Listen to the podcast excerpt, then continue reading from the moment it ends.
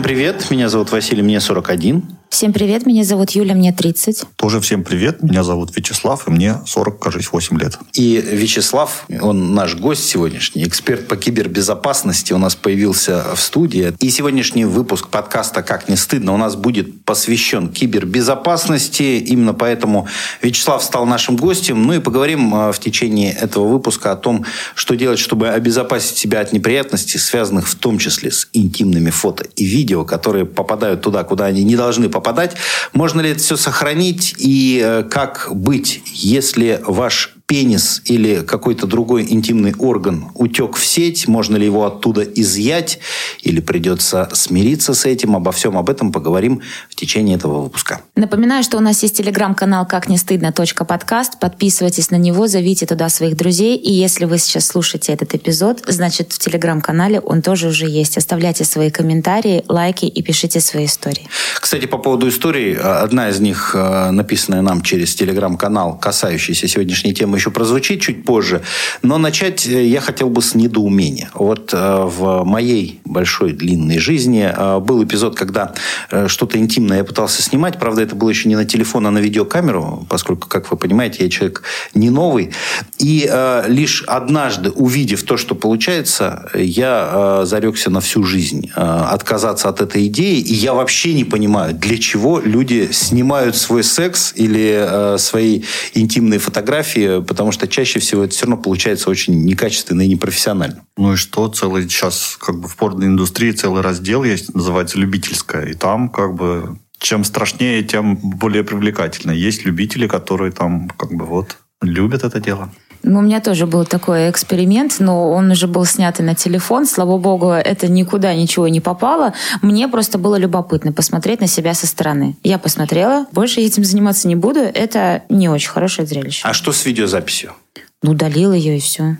Слава, это значит, что все, э, Юля обезопасилась от неприятностей, и если она сняла на телефон, посмотрела и удалила, то это все никто ну, не увидит. Вообще, как бы это не факт. Дело в том, что все зависит от того, какие настройки, например, на телефоне. У некоторых, например, э, автоматически копия в облако делается. И в случае, например, что если кто-то там или взломает, или как-то там неудачно поделишься ссылкой, то это может стать доступным другим людям, да, как бы такое бывает. Это касается каких-то конкретных моделей или это сейчас все телефоны делают? Ну, Смартфоны, я имею в виду. Да? Значит, это зависит от настройки как бы учетной записи. То есть практически каждый телефон сейчас привязывается к Google аккаунту, а там по умолчанию ну, предлагается при настройке согласовать. То есть человек в этот момент может не думать про интим еще совсем, а только он находится в эйфории от приобретения нового телефона, ну и может просто вот, не подумав, нажать. Но на самом деле, значит, насколько мне известно, вот, такие случаи крайне редки. Ну, то есть, вот один на миллион. Ну, то есть, вот взломы аккаунтов Google как бы ну, не практикуются как-то. Но подожди, а если вот мой телефон, а, я с телефона удалил, но в облаке это осталось, и мой телефон попал в чьи-то руки, то доступ к этому ну, тоже вообще, будет? да, то есть есть опять же насчет, если говорить о как бы то, что мы касаем интима, это все-таки можно назвать в каком-то смысле порно, ну то есть имеется в виду как искусство. Есть э, такой раздел в порной индустрии называется там с потерянных телефонов и фотокамер. То есть бывает, люди оставляют, забывают в гостиницах, где-то в общественных местах и так далее. То есть это попадает в чужие руки, это просто, ну, как бы открывается и скачивается, ну, опять же, на определенные ресурсы, которые посвящены этому.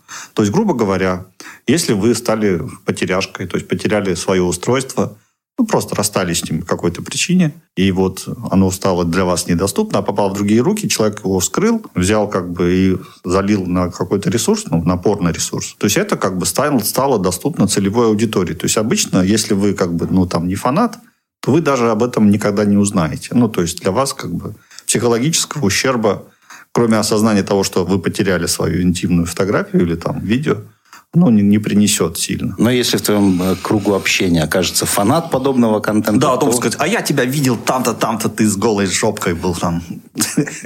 Ну, то есть можно так застесняться. Так, а что делать тогда в таком случае? Ну, Есть какой-то закон или что? Закона никакого нет, это не регламентируется. Значит, э, здесь советуют специалисты пользоваться здравым смыслом. Что это значит? Это значит, что при покупке телефона и настройке его под себя нужно ставить там пароль цифровой. То есть, грубо говоря, даже если ты телефон потерял, не зная этого пароля, внутрь попасть будет крайне сложно. Ну, то есть, вот э, если очень захотеть, то можно это сделать, но это затруднительно. Потому что без обнуления телефона, не зная пароля, то есть добраться до информации, ну, тяжело. То есть э, вот это все, э, вот эти все там четыре цифры в начале или отпечаток пальца для входа это в систему, помочь. это помогает. Да. А что касается вот того самого облака, понятно, что все те, кто предоставляет эти услуги, будь то Google, Apple или другие какие-то э, корпорации, они все обещают, что это все безопасно. Но обычно это зашифровано. То есть, грубо говоря, значит, используются алгоритмы шифрования. То есть, даже если, например, там специалист какой-то технический, там, из каких-то там злонамеренных побуждений может зайти там, грубо говоря, попасть на платформу, где это хранится,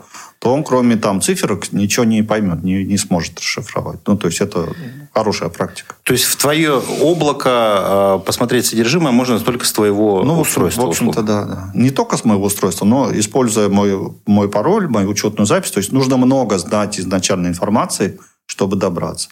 Но дело в том, что большинство людей, например, они, ну, беспечны, вот, и, например, там либо делают себе простые пароли, либо просто, например, на работе заходят в личные аккаунты, когда идут на обед, забывают заблокировать компьютер, чтобы сторонние какие-то люди, среди них могут быть недоброжелатели, даже в корпоративной сфере это часто встречается. Вот, бросают компьютер открытый и уходят, а кто-то мимо шел, увидел и, значит, залез и воспользовался беспомощным положением пострадавшего, и все. Так что советую быть внимательным в этом смысле, ну, следить за собой. То есть мы же не забываем зубы чистить, грубо говоря. Здесь как бы тоже цифровая гигиена в каком-то смысле, нужно ее соблюдать. Хорошо, тогда гипотетически осознавать нужно следующее, что если ты на свой телефон снял что-то интимное и что-то кому-то отправил, даже если это один человек, и это очень надежный мессенджер, то ты психологически должен быть готов к тому, что это увидят все.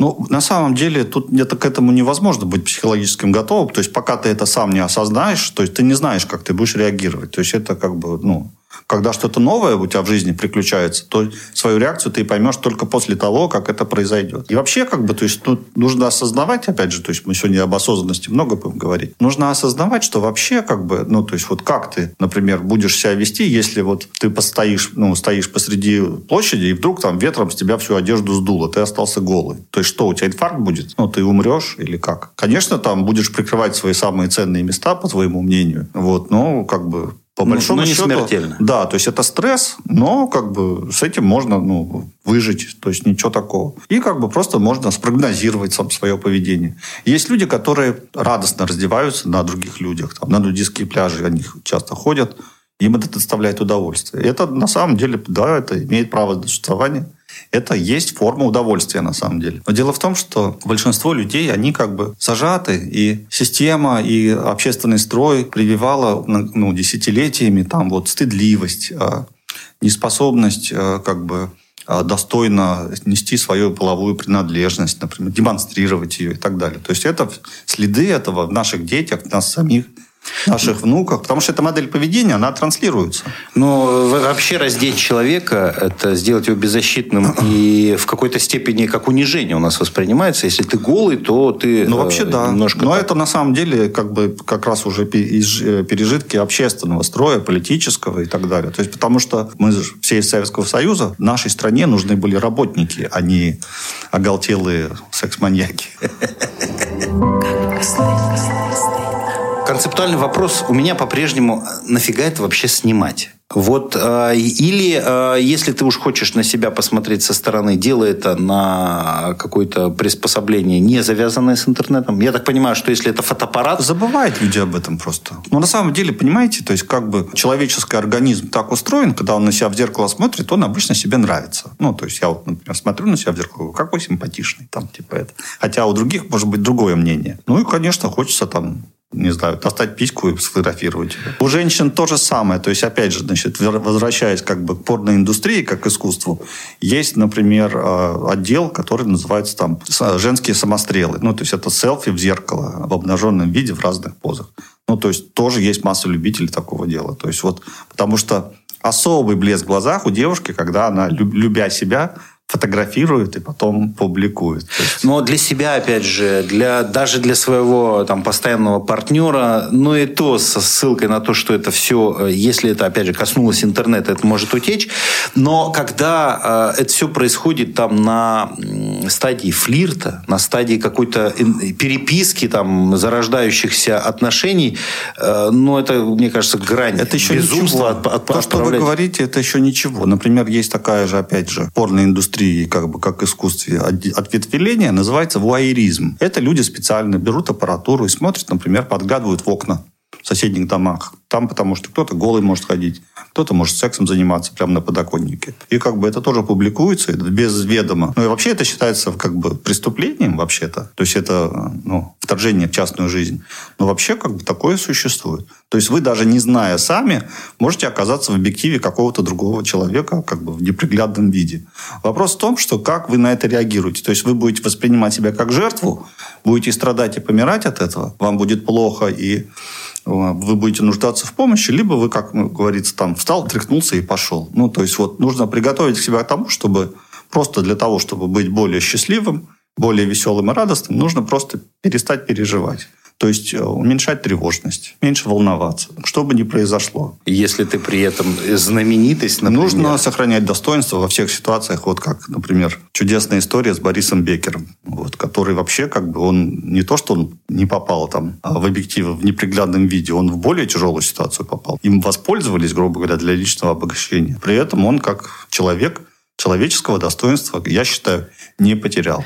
История о теннисисте, который э, да, э, позволил себе адюльтер на одной из вечеринок и, и попал в объективы тоже, да? Это, по-моему, Нет, сняли. так, получилось там так, что а, его, значит, э, на, нашинская моделька соблазнила на сеанс орального секса в туалете общественном в ресторане. И когда, грубо говоря, он завершил свое дело семяизвержением, она это семя не, не, как бы не выплюнула в мусорку, а воспользовалась им для того, чтобы у себя внутри зачать ребенка. И как бы потом генетическая экспертиза показала, что это его ребенок. Хотя он был уверен, что все как бы не туда было, а оказалось все туда. И он был вынужден содержать этого ребенка, ну, там многомиллионные выплаты и так далее. Это продолжалось несколько лет. Его травили тоже, мучили всяческие папарацци и различные как бы издания, которые, ну, прям это уже тяжелое. То есть это форма а, трапли на самом деле. И он как бы, ну, выдержал.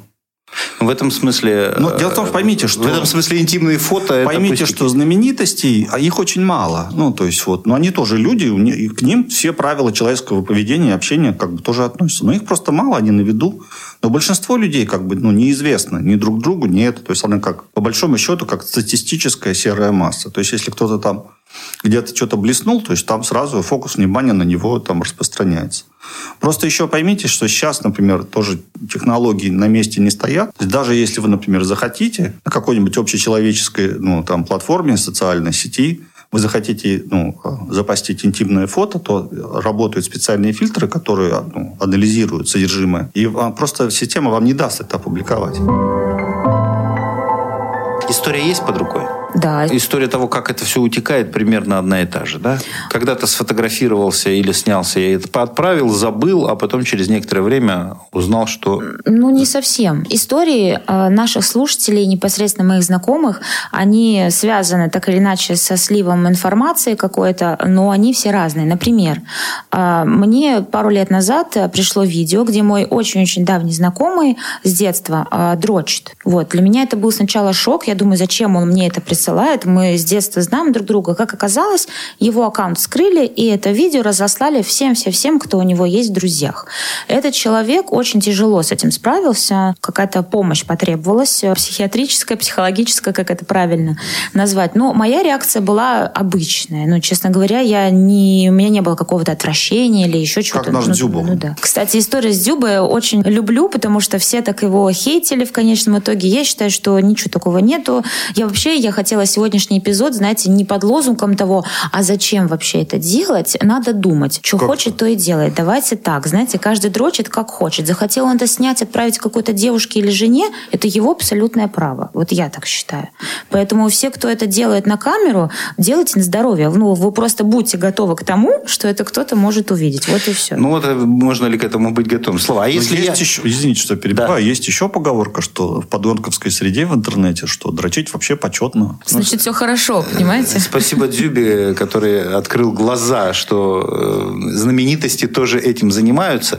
Но если я снял, э, как я, подрочил, и хочу отправить это человеку, который хочет на это посмотреть, но при этом я не хочу, чтобы это видел кто-то еще, чем мне пользоваться? Есть какие-то вещи, которые там более безопасны, менее безопасны в этом смысле? Конечно, да. То есть, чем меньше вмешательства извне, тем безопаснее канал связи. Ну, например, сейчас в современных как бы реалиях самый безопасный, на мой взгляд, это как раз Telegram. Он удобен и как бы относительно безопасен в этом смысле. Но все равно э, вы поймите, что а, это просто, ну, как бы, интернет это как вот способ передачи информации. То есть это, ну, не значит, что надо, ну, как вам сказать, то есть нужно избегать э, фиксации на этом. Ну, то есть вот бояться, там, переживать. То есть я говорил уже о том, что нужно вообще как бы в жизни избегать тревожного состояния. А то есть, когда, например, человек ну, первый раз это сделал, конечно, он будет волноваться. Там, вдруг там это как будто попадет, там кто-то увидит. Ну, попадет, а попадет. То есть, нужно себя уговорить, сказать, что, ну, даже если так произойдет, ну, ничего не случится. То есть, никто не умрет, небо на землю не упадет,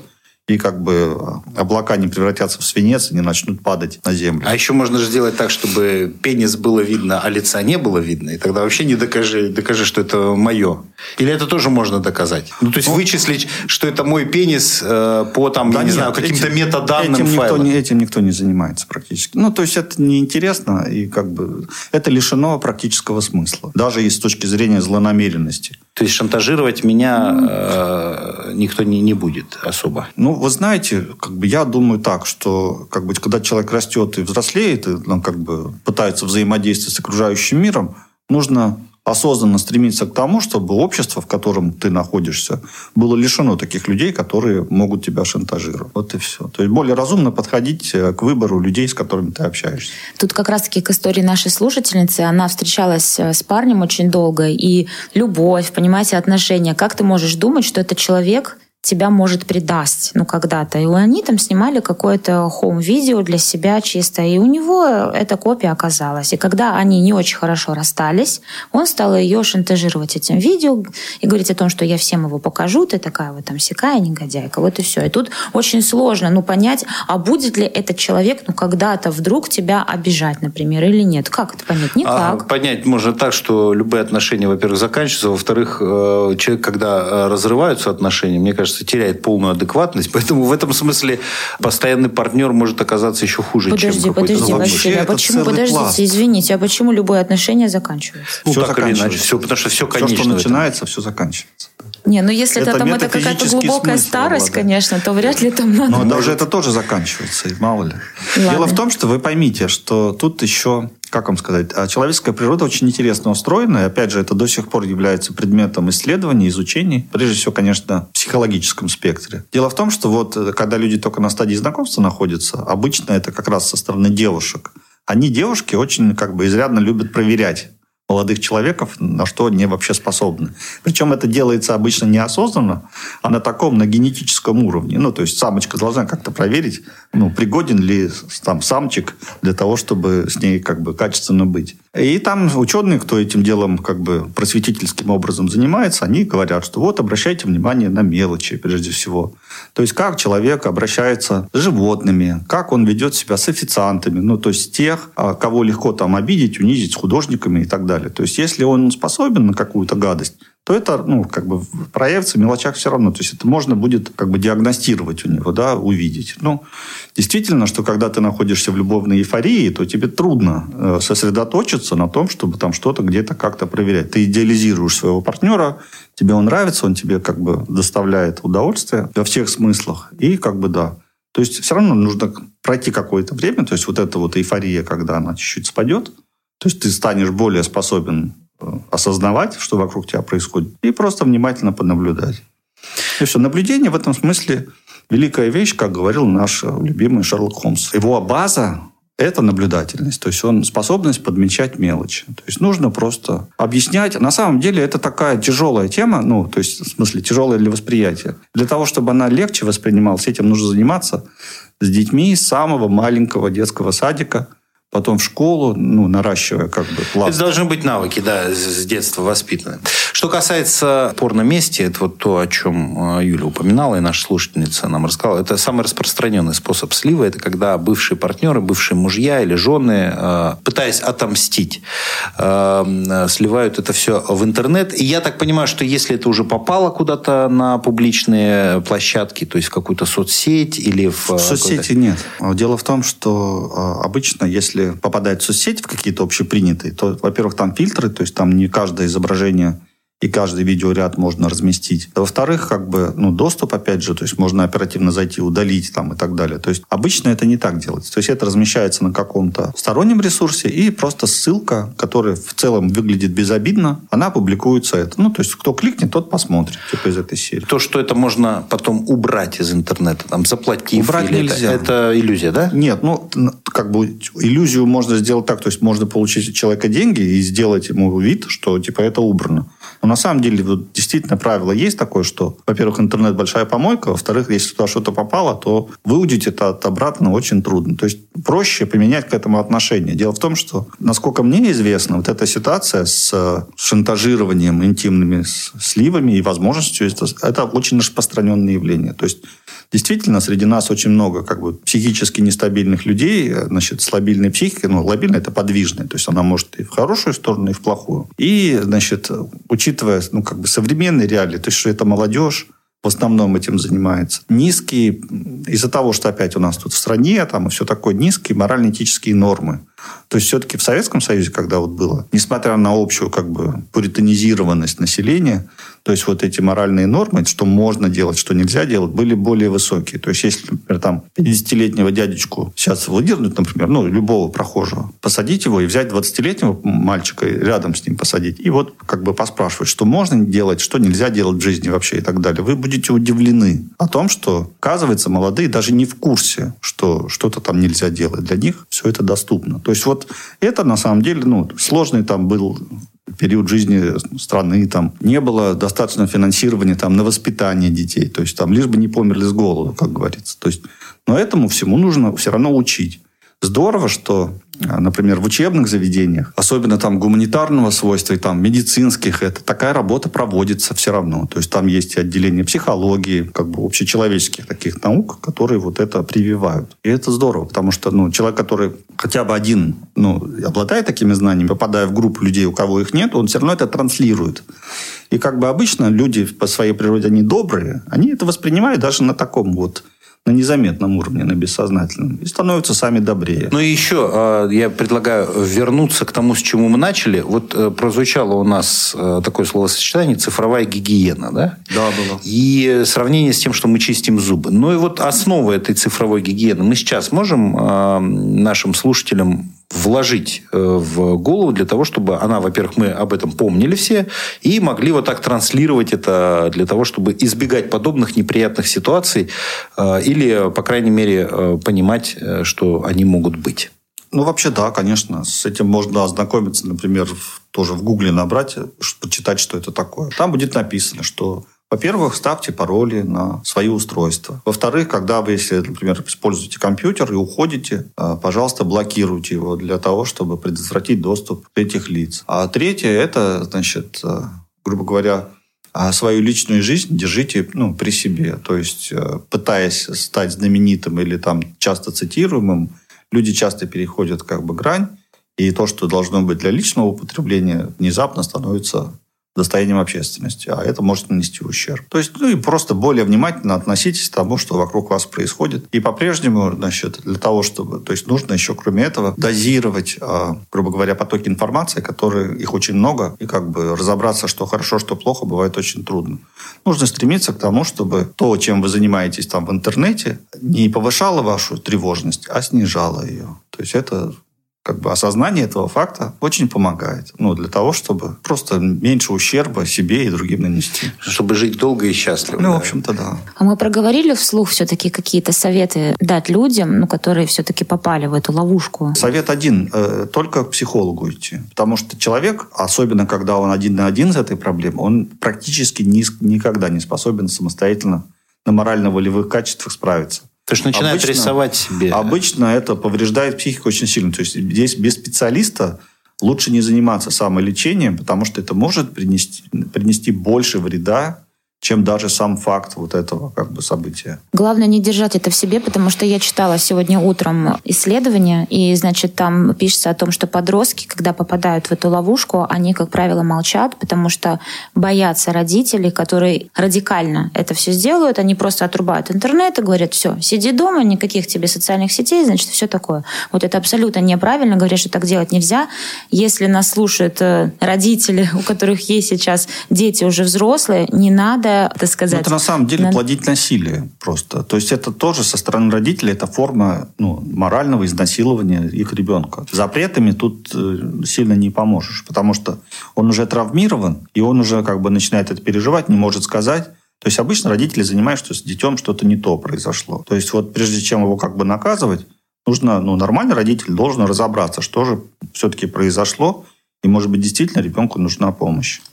Вот вообще в этом смысле, а, как вам сказать, про психологию. Многие, практическое большинство людей сильно недооценивают вообще, на что способны психологи и насколько качественно они могут помочь. Если вот какие-то сложности, то есть не, не стесняйтесь обратиться, вам обязательно помогут, ваше качество жизни существенно улучшится, то есть вам просто станет легче. Это на самом деле может коснуться любого человека. То есть просто не надо бояться. Здесь могла быть реклама какого-нибудь психолога, да? но ее да, не да. будет. Могла бы быть. С облегчением э, заканчиваем этот выпуск, потому что поговорили мы на тему, на которую, э, в общем-то, не принято разговаривать с близкими, а зря. Э, как мы выяснили сегодня, в общем-то, самые страшные вещи с интимными фото и видео происходят у нас в голове, а не в наших гаджетах или в сети интернет, потому что как только это становится достоянием каких-то посторонних людей, мы начинаем рисовать ужасные картинки, которых в реальности может и не быть. Так что Будьте осознаны, Меньше тревожьтесь. Это главная рекомендация нашего сегодняшнего гостя. Вячеслав Мамонтов был с нами в подкасте «Как не стыдно», эксперт по кибербезопасности. Эпизод действительно вышел сегодня очень интересный. Я, мне кажется, вообще молчала весь эпизод и только с открытым ртом слушала. Так интересно вы рассказывали, Вячеслав. Спасибо вам огромное, что пришли сегодня к нам. Я по-прежнему напоминаю, что у нас есть телеграм-канал «Как не стыдно. подкаст». Подписывайтесь, ставьте лайки, огонечки, любые э, эмодзи, которые там только только есть. Слушайте нас эпизод, ставьте лайки на всех стриминговых площадках, оставляйте комментарии.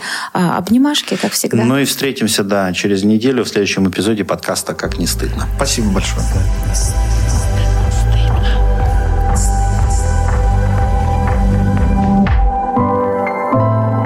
Как не стыдно.